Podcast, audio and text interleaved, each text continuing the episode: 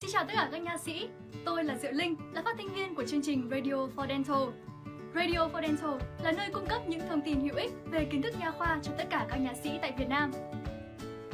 Chúng tôi xin chia sẻ về cuốn sách mang tên Cohen's Pathways of the Pop được biên soạn bởi các chuyên gia Kenneth Hargreaves và Louis Berman, một cuốn sách kinh điển và quý giá về nội nha. Dịch giả Lương Thị Quỳnh Tâm X-quang X-quang trong miệng Phim tia X cũng cung cấp thông tin có giá trị như một vài thử nghiệm, nên đôi lúc bác sĩ đưa ra chẩn đoán xác định dựa hoàn toàn việc phân tích trên phim X-quang. Tuy nhiên, hình ảnh trên phim chỉ nên sử dụng như một dấu hiệu, cung cấp những manh mối quan trọng trong việc tìm ra chẩn đoán. Khi nó không đi đôi với bệnh sử, khám lâm sàng và thử nghiệm, thì việc sử dụng một mình X-quang có thể dẫn đến hiểu sai về tình trạng bình thường hoặc bệnh lý của răng. Do kế hoạch điều trị cuối cùng sẽ dựa trên kết quả chẩn đoán, nên có nguy cơ điều trị sai nhiều nếu chỉ dựa trên X-quang để đưa ra chẩn đoán. Bác sĩ không nên để bệnh nhân phơi nhiễm phóng xạ nhiều nếu không cần thiết. Thông thường, hai phim từ các góc chụp khác nhau là đủ. Nhưng trong trường hợp ngoại lệ, đặc biệt khi chẩn đoán khó khăn, có thể cần chụp nhiều phim để xác định xem liệu có hiện diện nhiều chân răng, nhiều ống tủy, nội tiêu, miếng chám sai, nứt chân răng, mức độ trưởng thành của chân răng và sự phát triển của chóp răng. Hình ảnh X-quang bệnh lý nội nha đôi lúc cũng mang tính chủ quan nhiều. Theo nghiên cứu của Goldman và Cộng sự, khi tổn thương được đánh giá bởi hai chuyên gia nội nha, ba sinh viên năm thứ hai và một trợ lý giáo sư, thì chỉ có 50% trường hợp bệnh lý là đánh giá được trên X-quang. Bên cạnh đó, khi tổn thương được đánh giá lại sau đó vài tháng, thì chỉ có 75% đến 80% người đánh giá đưa ra cùng chẩn đoán ban đầu mà thôi. Do đó, điều này nhấn mạnh sự cần thiết của những thử nghiệm khách quan khác cũng như tầm quan trọng của việc thu thập và so sánh với những hình ảnh X-quang trước đây. Đối với X-quang hai chiều cơ bản, phim hoặc sensor kỹ thuật số, nhà lâm sàng chiếu tia X-quang qua vật thể và thu được một hình ảnh trung gian. Giống như việc thu được bóng từ nguồn sáng, hình ảnh nhận được có thể khác nhau tùy thuộc vào hướng của nguồn tia X. Vì vậy, khi phân tích theo 3 chiều, không gian của một hình ảnh thu được trên phim hai chiều đòi hỏi nhà lâm sàng không chỉ có kiến thức về tình trạng bình thường và bệnh lý của cấu trúc, mà còn phải có kiến thức về biểu hiện của chúng trên X-quang. Do X-quang giống như là thu một cái bóng, nên đặc điểm giải phẫu gần với phim hoặc sensor nhất sẽ di chuyển ít nhất, trong khi nếu nguồn tia chụp theo những góc dọc và ngang thì sẽ có những thay đổi. Điều này hữu ích khi muốn xác định xem liệu có còn chân răng nào không, vị trí của bệnh lý, cũng như nếu muốn bộc lộ những cấu trúc giải phẫu bị che lấp. Những thay đổi khi chụp theo hướng dọc và ngang có thể giúp thấy được những thông tin về đặc điểm giải phẫu và bệnh lý, nhưng cũng có nguy cơ làm che đi những thông tin quan trọng khác. Một góc chụp phim theo chiều dọc không đúng có thể làm chân trong của răng cối lớn hàm trên bị che bởi xương gò má. Một góc chụp phim theo chiều ngang không đúng có thể làm hình ảnh răng khảo sát và trồng lên chân những răng kế cận, hoặc tạo nên hình ảnh răng một chân trong khi răng thật sự có hai chân. Nhìn chung, khi bệnh lý nội nha thấy được trên X-quang thì ta sẽ thấy dưới dạng hình ảnh mất xương của vùng quanh chóp.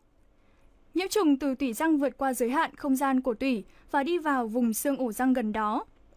Bệnh lý có thể hiện diện đơn thuần là sự giãn rộng hoặc gián đoạn phiến cứng, lamina dura. Dấu hiệu X-quang khẳng định khi răng chết tủy hoặc biểu hiện dưới dạng vùng thấu quang tại chóp chân răng hoặc xương ổ răng cạnh vị trí đổ ra của ống tủy bên hoặc ống tủy vùng trẽ. Trong một số trường hợp, có thể không thấy bất kỳ sự thay đổi nào trên phim X-quang, mặc dù trên lâm sàng đã thấy rằng có áp xe quanh chóp cấp tính. Biểu hiện trên X-quang của một bệnh lý về xương có nhiều biến đổi tùy thuộc vào vị trí tương đối của chân răng và liệu vùng xương đó là xương vỏ hay xương xốp. Những thay đổi hình ảnh X-quang do mất xương sẽ không phát hiện được nếu xương mất chỉ là xương xốp. Tuy nhiên, bằng chứng X-quang của bệnh lý sẽ quan sát được nếu xương mất mở rộng đến đường nối giữa xương xốp và xương vỏ. Điều này được minh họa bởi Bender và Schauser. Hai ông đã tạo ra tổn thương nhân tạo ở xương tử thi và đánh giá chúng trên X-quang. Theo dõi trên nghiên cứu này, các tác giả báo cáo rằng lý do vì sao một số răng dễ biểu hiện sự thay đổi trên X-quang hơn những răng khác là do vị trí giải phẫu của chúng. Những phát hiện của họ cho thấy hình ảnh X-quang của bệnh lý nội nha có tương quan với mối liên hệ giữa chóp chân răng và vị trí liền kề của nó với đường nối xương vỏ xương xốp. Vì lý do này, bệnh lý quanh chóp từ những răng này sẽ biểu hiện sớm hơn trên X-quang. Bằng cách so sánh, người ta nhận thấy rằng chân xa của răng cối lớn thứ nhất hàm dưới và hai chân của răng cối lớn thứ hai hàm dưới, thông thường nằm trung tâm vùng xương xốp, cũng như các răng cối lớn hàm trên, đặc biệt là các chân trong. Tổn thương từ những chân răng này phải mở rộng hơn nữa trước khi tiến đến đường nối xương xốp xương vỏ và mới được nhận thấy trên X-quang. Vì những lý do này, không được loại trừ khả năng răng mắc bệnh lý tủy, mặc dù không có thay đổi nào trên X-quang cả.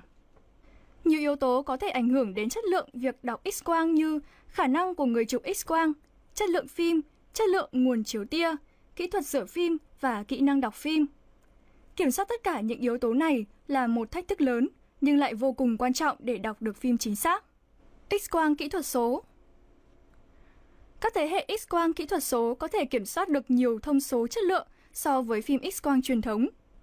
Kỹ thuật này được sử dụng trong vòng 20 năm qua, nhưng gần đây đã được cải tiến bởi phần cứng tốt hơn và phần mềm dễ sử dụng hơn.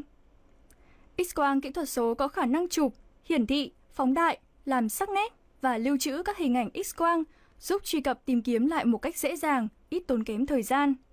X-quang kỹ thuật số không dùng phim thông thường và cũng không cần quá trình rửa phim bằng các dung dịch hóa học. Thay vào đó, dùng cảm biến sensor và nguồn phóng xạ để chụp ảnh. Sensor này có thể gắn trực tiếp với máy tính hoặc di động. Máy tính giúp diễn giải các dữ liệu, truyền tải chúng thành hình ảnh hai chiều có thể hiển thị hoặc làm sắc nét. Hình ảnh được lưu trữ trong hồ sơ của bệnh nhân, thông thường trong một máy chủ chuyên dụng, có thể truy cập khi cần thiết. Bác sĩ có thể phóng to những vị trí khác nhau trên hình ảnh X-quang, làm sắc nét hình ảnh để quan sát rõ hơn một cấu trúc giải phẫu nào đó. Và trong một số trường hợp, hình ảnh thậm chí có thể được chỉnh sửa màu. Đây là một công cụ hữu ích cho việc giảng dạy. Cho đến thời gian gần đây, phim X-quang truyền thống vẫn còn có độ phân giải tốt hơn hình ảnh phim kỹ thuật số một chút, và khoảng 16 lipe trên mm. Tuy nhiên hiện tại, một số nhà sản xuất sensor đang yêu cầu sản xuất thiết bị có độ phân giải cao hơn phim X-quang thông thường và lên tới 22 lipe trên mm. Trong hoàn cảnh tốt nhất, mắt người có thể quan sát với độ phân giải 10 lipe trên mm. Đây là độ phân giải thấp nhất trong hệ thống X-quang kỹ thuật số. Sensor kỹ thuật số có độ nhạy với phóng xạ tốt hơn phim X-quang thông thường và vì vậy để tạo được ảnh, lượng phóng xạ cần thiết thấp hơn 50% đến 90%. Đây là một tính năng quan trọng giúp bệnh nhân dễ dàng chấp nhận việc chụp X-quang hơn. Cone Beam Volumetric Tomography Phân tích các hình ảnh X-quang của bệnh lý nội nha là một phần không thể thiếu trong chẩn đoán và tiên lượng điều trị. Cho đến khoảng 10 năm trước đây thì X-quang thường quy được sử dụng là hình ảnh hai chiều. Những giới hạn của loại X-quang truyền thống này đưa đến nhu cầu sử dụng hình ảnh ba chiều, còn được gọi là Cone Beam Volumetric Tomography, Cone Beam VT, hoặc Cone Beam Computerized Tomography, Cone Beam CT. Mặc dù kỹ thuật này xuất hiện từ năm 1980, nhưng nó được ứng dụng trong nha khoa từ năm 1998. Hầu hết những máy này tương tự như thiết bị chụp Manorex, trong đó bệnh nhân có thể đứng hoặc ngồi trong khi một tia X-quang hình nón chiếu đến vùng cần chụp và một sensor nhận ảnh phía đối diện.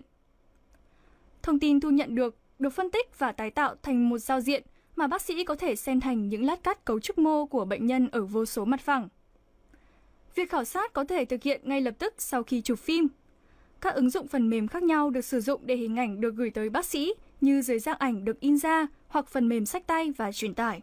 Nhìn chung, nhà sĩ có nhu cầu về một thiết bị với phạm vi giới hạn ở hàm trên và hàm dưới. Tuy nhiên, nhiều thiết bị có khả năng cung cấp một phạm vi quan sát rộng với nhiều vùng cấu trúc hơn. Bác sĩ nên tìm hiểu kỹ về vấn đề đạo đức cũng như tính hợp pháp y tế của việc chụp cắt lớp vi tính toàn bộ. Một bệnh lý không liên quan đến nha khoa có thể được phát hiện ngẫu nhiên, chẳng hạn như phình động mạch nội chẳng hạn như phình động mạch nội soi một bệnh lý có thể đe dọa đến tính mạng nếu không được phát hiện. Nguồn phóng xạ của con beam CT khác với hình ảnh nha khoa hai chiều. Tia phóng xạ của con beam CT có hình nón. Ngoài ra, X-quang nha khoa truyền thống được chụp và phân tích dưới dạng phần tử ảnh pixels, một chuỗi các tập hợp điểm dots tạo nên hình ảnh của cấu trúc được quét. Đối với con beam CT, hình ảnh thay vào đó được chụp dưới dạng một chuỗi phần tử ảnh ba chiều được gọi là vocels. Kết hợp với các vô cell này lại sẽ được hình ảnh 3 chiều, có thể cắt hình ảnh này thành những mặt phẳng khác nhau, cho phép đánh giá cụ thể cấu trúc mà trước đây chưa bao giờ làm được, ngoại trừ việc mổ tử thi. Một lợi thế của việc dùng thiết bị chụp bán phần, giới hạn vùng quan sát được, là kích cỡ vô cell ít hơn một nửa so với thiết bị chụp toàn phần. do đó làm tăng độ phân giải của hình ảnh kết quả, tái tạo được hình ảnh cấu trúc chính xác hơn. Sự phát triển của thiết bị chụp bán phần cũng góp phần làm giảm chi phí máy, do đó các phòng nha dễ có điều kiện sở hữu những chiếc máy này hơn. X-quang nha khoa hai chiều có hai nhược điểm cơ bản. Chưa phát hiện sớm được bệnh lý ở vùng xương xốp vì mật độ của các tấm xương vỏ và chịu ảnh hưởng của việc các cấu trúc giải phẫu chồng lên nhau. Vào năm 1961, Bender và Selzer cho thấy các tổn thương nhân tạo ở vùng xương xốp không phát hiện được trên X-quang, ngoại trừ khi xương mất mở rộng đến đường nối giữa xương vỏ và xương xốp. Trong đó, một nhiễm trùng chỉ hiện diện ở vùng xương xốp thì thông thường sẽ không thấy được trên X-quang thông thường. Cũng tương ứng với phát hiện này, nếu chân răng của một răng nhiễm trùng có tỉ chết gần với xương vỏ, chẳng hạn như chân gần của răng cối lớn thứ nhất hàm dưới, thì bệnh lý sẽ được phát hiện sớm hơn so với trường hợp chân răng nhiễm trùng nằm ở trung tâm vùng xương xốp. Chẳng hạn như chân xa của răng cối lớn thứ nhất hàm dưới. Bởi vì con beam CT có thể cho thấy được hình ảnh bên trong xương xốp mà không có hiện tượng chồng lên xương vỏ. Vì vậy, những khuyết trong xương xốp sẽ được phát hiện dễ dàng hơn. Vào năm 2007, Lop Hansen và cộng sự đã nghiên cứu 48 răng mắc bệnh lý nội nha. Kiểm tra các răng này bằng phim X-quang truyền thống và con beam CT. Việc chụp phim được thực hiện bởi ba nhà sĩ X-quang răng miệng khác nhau. Người ta nhận thấy rằng nếu dùng phim X-quang thông thường thì phát hiện được 32 răng mắc bệnh lý. Nếu dùng con beam CT thì phát hiện được 42 răng mắc bệnh lý. Thêm vào đó, nếu dùng X-quang thông thường thì phát hiện được 58 chân răng có tổn thương bệnh lý. Nếu dùng con beam CT thì phát hiện 86 chân răng có tổn thương bệnh lý. Nakata và cộng sự cho thấy rằng tổn thương tiêu xương liên quan đến chân trong có thể phát hiện được trên con beam CT nhưng không thấy được trên X-quang truyền thống. Các cấu trúc giải phẫu chồng lên nhau có thể che giấu đi những khiếm khuyết trong xương. Cụ thể như xoang hàm trên, xương gò má, ống tủy và lỗ chóp, xương mũi, ổ mắt, đường chéo trong và ngoài của xương hàm dưới, lỗ cằm, bản ngoài xương hàm dưới, tuyến nước bọt dưới lưỡi, lồi xương và sự chồng các chân răng cạnh nhau có thể che đi vùng mất xương, hoặc bắt chước hình ảnh mất xương làm cho việc phân tích X-quang khó khăn hoặc đôi khi không thực hiện được. Cotton và đồng nghiệp đã trình bày 7 trường hợp lâm sàng, trong đó việc dùng cone beam CT là vô cùng giá trị nhằm chẩn đoán bệnh lý của xương ổ răng. Hình ảnh quét được có thể bộc lộ ống tủy không hoàn toàn. Một lỗ chóp lớn nghi ngờ liên quan đến tổn thương có nguồn gốc nội nha, gãy chân răng, nội tiêu, tiêu cổ răng, xi măng ống tủy với những triệu chứng liên quan đến dây thần kinh cằm và một tổn thương liên quan đến việc cấy ghép thất bại mà nguyên nhân thiết nghĩ là do tổn thương có nguồn gốc nội nha của răng gần đó. Vào năm 2001, Velvat và cộng sự nhận thấy rằng quét con beam CT chính xác 100% khi tiên đoán 78 tổn thương quanh chóp, mà sau đó được xác nhận lại bằng phẫu thuật sinh thiết. Tuy nhiên, khi ứng dụng X-quang truyền thống vào những trường hợp như vậy thì chỉ phát hiện được 78% trường hợp. Không nên thay thế con beam CT cho X-quang truyền thống mà nên xem nó như là một công cụ hỗ trợ cho chẩn đoán. Ưu điểm của X-quang truyền thống là có thể biểu thị hình ảnh hầu hết các cấu trúc chỉ trong một phim. Mặc dù con beam CT có thể biểu hiện rất chi tiết hình ảnh trong nhiều mặt phẳng, nhưng cũng có thể bỏ qua những chi tiết quan trọng nếu như lát cắt không nằm trong vùng hiện diện của bệnh lý. Việc ứng dụng con beam CT để chẩn đoán trong nội nha có một tương lai đầy hứa hẹn. Nó đã được chứng minh là một công cụ vô giá để phát hiện những bệnh lý có nguồn gốc do răng. Để nghe lại các số radio, hãy truy cập fanpage Radio for Dental. Chương trình được tài trợ bởi công ty cổ phần đầu tư phát triển Anh và Em. Để nghe lại các số radio, hãy truy cập fanpage Radio for Dental. Chương trình được tài trợ bởi công ty cổ phần đầu tư phát triển Anh và Em.